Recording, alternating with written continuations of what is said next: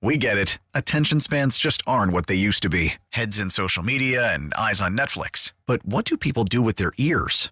Well, for one, they're listening to audio. Americans spend 4.4 hours with audio every day. Oh, and you want the proof? Well, you just sat through this ad that's now approaching 30 seconds. What could you say to a potential customer in 30 seconds? Let Audacy put together a media plan tailor made for your unique marketing needs. Advertise with Audacy. Visit ads.audacy.com. B. Mitch Finlay, 1067 The Fan. You looking for action? The players going on down in Jacksonville, Ponte Vedra. Great golf tournament. But you know what? Yesterday, B? Yesterday, I got my first real taste of March. If anybody knows me, you know that I say in DC, winter's not over till after St. Patrick's Day. So we're getting this weird March winter, even though February felt like April. Yeah. So it's cold, and we're leaving the office yesterday, and I'm standing there with Anthony Haney, proud Syracuse alum. Cuse is playing Wake Forest in the ACC tournament. Uh, as a kid, I used to go to games at Wake, and I was just happy to antagonize Anthony. Wake Forest hits a three with 0.2 seconds left, and I was screaming, loving life. They hit a ridiculous turnaround jumper to tie it up earlier in overtime, and it felt like March. Buzzer beaters, Mm-hmm. college hoops on TV, messing with your buddy. Got me in the mood, got me in the zone. And now we're going to preview the Terps Big Ten tournament game tonight and maybe a Big Ten tournament run. Nobody covers Maryland basketball, Maryland sports better than my guy, Jeff Ermann. Jeff joins us now via the BetQL guest line. Sports betting has come to Maryland. Don't place that first bet without checking with BetQL. Check them out, betql.com. Jeff, what up, man? How are you, buddy? What's up, JP? I'm good. How are you? Uh, I'm good, dude. Did you watch that Wake Syracuse game yesterday? It was awesome. Yeah, I saw the end. That was pretty wild. I was thinking, you know, That was the real end because Boeheim said, I'm, yeah, I'm done. literally the end. I mean, I was thinking, you know, like no matter how salty Boeheim's been over the years, people don't like him, whatever. That's sad. Imagine going out. You know, he knew. No one else knew, but he knew when that shot went down. So imagine that's your last game after 79 years of coaching, or whatever, to, to lose on a buzzer beater. Feels That's like gotta- 79. That's got to be pretty pretty painful. Speaking of painful, I bet on Wisconsin last night, and they were losing by 30 at halftime. So that didn't go very well. yeah, that one was a little surprising. Ohio State's gotten better the past couple weeks or so. They've had several wins, obviously, as Maryland fans know, because Maryland went out there and lost. So, uh, not your typical Wisconsin team. Seems like every year they're like a top four ish team in the Big Ten, and Right. just didn't happen this year. So let's talk about the Terps here because their last they're they're kind of limping into the tournament here. Um, they lost to Ohio State and then they lost to Penn State. I was playing golf. Was it Sunday? Right. I'm playing golf, so we're not watching. We're my buddy would check his phone like every half hour, and it was like, all right, Terps are up ten at halftime. This thing looks easy. and then we check at the end, and they lost by a, a, a single point at the buzzer at Penn State what the hell? This team can't win on the road. They're not playing the Big Ten tournament in College Park. Where are we at? What's going to happen tonight? Well, I think the good news is they've been pretty good on neutral site games. You know, they they pounded Miami early in the season. You know, just dominated that game. We're up by I think almost 30 at one point.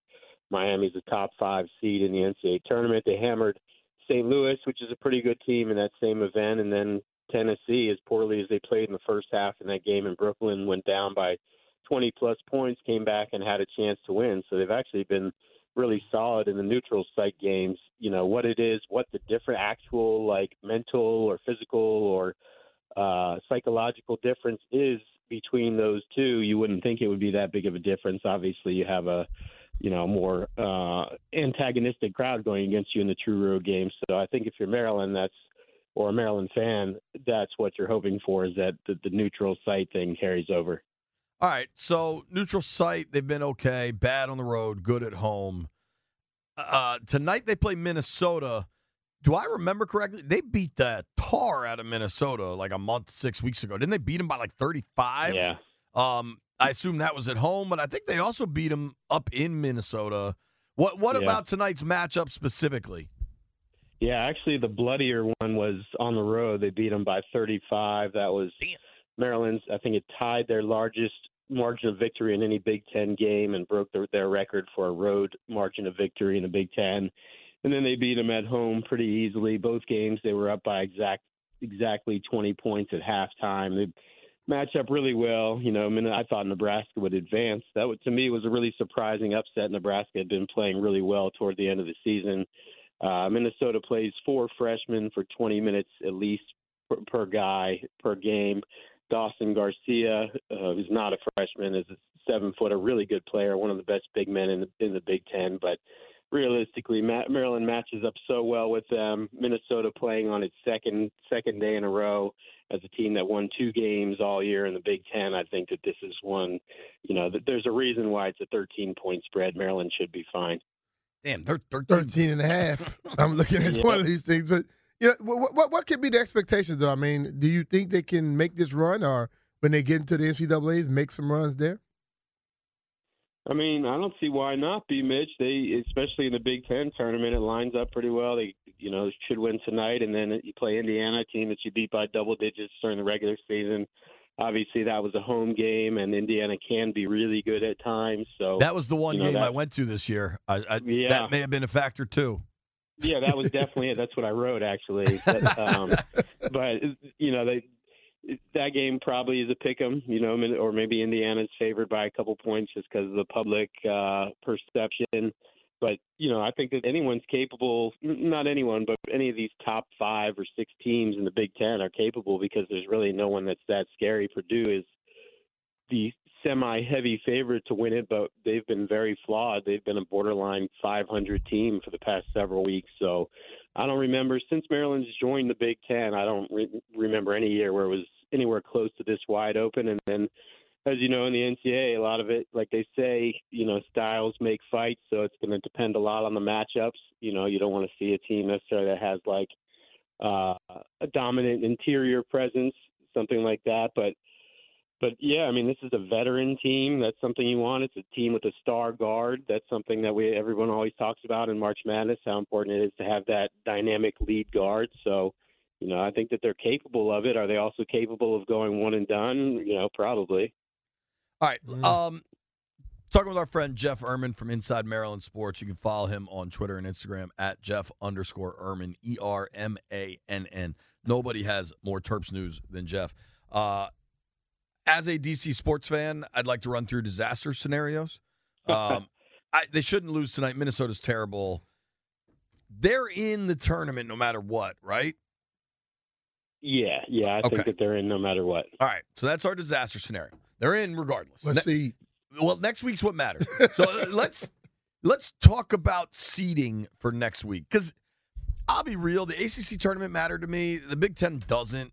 Um, we were outcast in the ACC. I feel like we're outcast in the Big Ten. Maybe we're just outcasts. It's probably how I am. How I am.